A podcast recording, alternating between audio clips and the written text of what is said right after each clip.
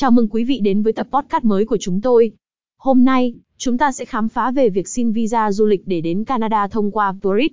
Trong một thế giới nơi du lịch trở nên phổ biến, điều này có thể là điều quan trọng mà nhiều người quan tâm.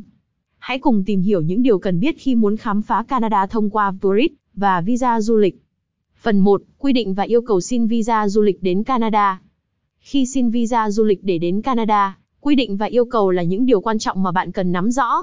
Canada yêu cầu một loại visa phù hợp với mục đích du lịch của bạn, và trong trường hợp của tourist, visa này có thể là visa du lịch hoặc visa thăm ngắn hạn.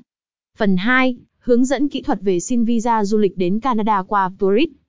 Tourist là một công ty uy tín trong lĩnh vực du lịch, có thể hỗ trợ bạn trong việc chuẩn bị và nộp hồ sơ xin visa.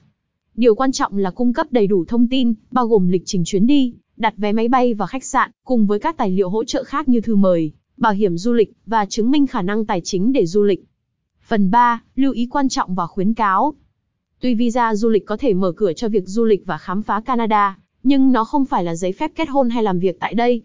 Quý vị cần tuân thủ mục đích du lịch đã được chỉ định trong hồ sơ xin visa và không được sử dụng một cách không đúng đắn, vì điều này có thể gây ra những hậu quả pháp lý nghiêm trọng.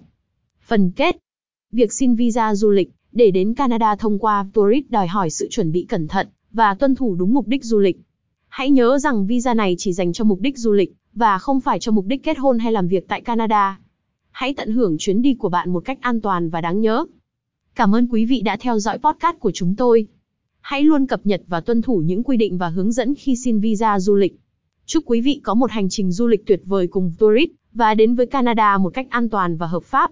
https VTOUZISTCOM ven sang Canada theo visa du lịch có do chay không?